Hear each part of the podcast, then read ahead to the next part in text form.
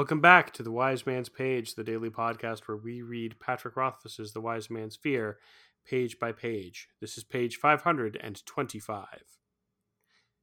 That should be the only wood we burn from here on out, I said. If it's in short supply, we'll save it for a cook fire. If we don't have any, we'll have to eat cold. So keep an eye out.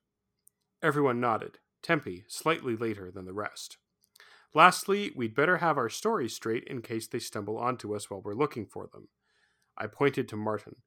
What are you going to say if someone catches you while you're out scouting? He looked surprised, but hardly hesitated in his response. I'm a poacher. He pointed to his unstrung bow leaning against a tree. It won't be far from the truth. And you're from? There was a flicker of hesitation. Crosson, just a day west of here. And your name is? Maris, he said awkwardly. Dedan laughed. I cracked a smile. Don't lie about your name. It's hard to do convincingly. If they catch you and let you go, fine. Just don't lead them back to our camp. If they want to take you back with them, make the best of it. Pretend you'd like to join up. Don't try to run. Marten looked uneasy. I just stay with them? I nodded. They'll expect you to run on the first night if they think you're stupid. If they think you're clever, they'll expect you to run on the second night. But by the third night, they should trust you a bit. Wait until midnight, then start some sort of disturbance. Light a couple of tents on fire or something. We'll be waiting for the confusion and take them apart from the outside. I looked around at the other three. The plan is the same for any of you. Wait until the third night. How will you find their camp? Marten asked, a thin layer of sweat on his forehead. I didn't blame him. This was a dangerous game we were playing. If they catch me, I won't be there to help track you down. I won't be finding them, I said. I'll be finding you. I can find any of you in the forest. I looked around the fire, expecting at least a grumble from Dedan, but none of them seemed to doubt my arcane abilities. Idly, I wondered how much they thought I was capable of. The truth was, I'd surreptitiously collected a hair from each of them in the last few days, so I could easily create a makeshift dowsing pendulum for any one of the group in less than a minute. Given Vintish superstition, I doubted they'd be happy knowing the specific details. What should our stories be? Hespe tapped Dedan on the chest with the end of the page. I'm Jeremy. I'm Jordana. And I'm Nick. This is a good plan, if you ask me. Yeah, I really like I know that there's flaws in it at some point somewhere there has to be, but it seems flawless.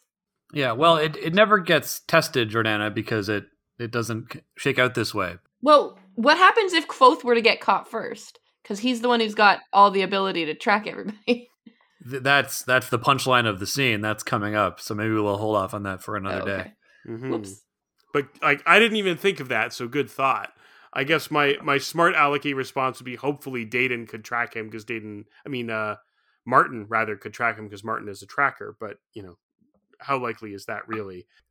Given the fact that he's been, and Kvothe has said this earlier, right? Like he kind of thinks of this task as like he's being set up to fail, right? It's it's like finding a needle in a haystack. They have to cover miles and miles of forest. There's just the four of them, and these bandits could be anywhere. But given that, it does it kind of makes sense to me to say, okay, well then why don't we like obviously we'll be looking for them, but why don't we at least plan for the possibility that they will find us first and that we can use ourselves as bait a little bit to try and draw them out and then track them down.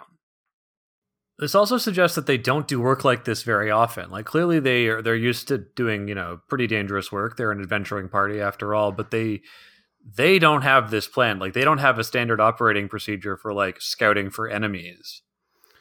Well, it, and like given the kind of work that they describe doing in other scenarios, like you know, maybe this is a little bit outside of their wheelhouse, right? Like it seems like they've been caravan guards. Maybe they've been like hunting a specific person, like like a bounty, because uh, Marten said he'd done that kind of work. But yeah, I think hunting for an un- a group of bandits of unknown number uh, who may or may not be acting in concert with other groups or may just be like a gang on their own. It seems like a little bit more wide ranging, which makes it harder. It reminds me a little bit. There's kind of an idea in uh, in military circles, like you have to go into a war with concrete and achievable war aims that you can like if someone asks you like, why are you fighting this war you have to be able to say something like oh our objective is to like take the capital city and hold it or our objective is to like find this guy and kill him. Your your objective can't be something like bring peace and democracy to this part of the world or whatever because that's so vague that it can't ever be achieved and so your war can't ever end. Yes, so it's really good that the military has been following that doctrine re- uh, recently. yeah absolutely.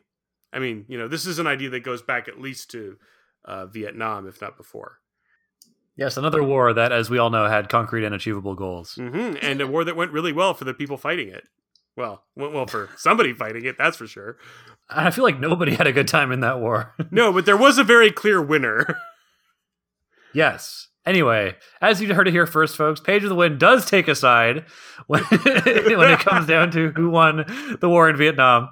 Uh, it's up to you to decide which side we uh, we call the winner. Maybe we'll, we'll start a Twitter poll. God. great is there anything else we want to talk about on this page I do not have any notes. both like this is a, another moment, and I'm not sure how to feel about this. Uh, of Kvothe like being a brilliant lad. Um, he has no reason to have such a good tactical acumen and come up with such a good plan. Um, but you know, I'm not like super bothered by it. But it is, it is, as you guys said, like a shockingly good plan, and the experienced rangers that he's hanging out with agree that it's a good plan, and none of them seem to have much to say about it or have uh, alternate ideas. It's just like, Yeah, that is a bit weird. yeah, well, it's it's a weird like this is a whole book about a guy who's good at a lot of stuff. So this is just like yet another thing that he's good at.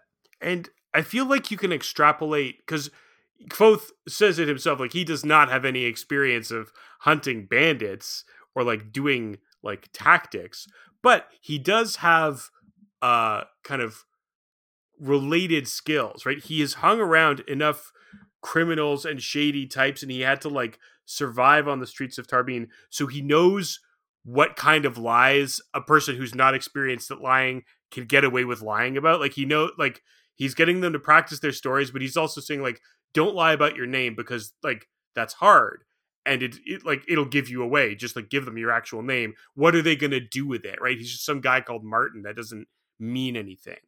Um and i think he's also kind of putting himself in the shoes of these crooks a little bit uh these these supposed bandits. Like what would i think if i stumbled across a guy who uh showed up you know outside of our camp like what what would we think? What would we do? So i feel like even though he doesn't really have any experience of doing this he has other experiences that he can use to to sort of cobble together a semblance of a plan. And i think in terms of the way the other characters react they're used to working together but they don't really seem to have a leader like among the the the, the three of them and Tempi.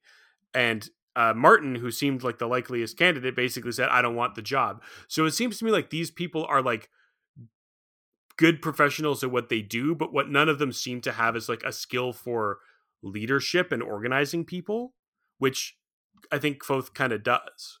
Reasonable. Totally. Well, I think we've squeezed every last ounce of stone from this page. No, Mm. wait, every last drop of blood from this stone on this page. There you go. Uh, and we'll squeeze a few drops more from tomorrow's page. of The Wait.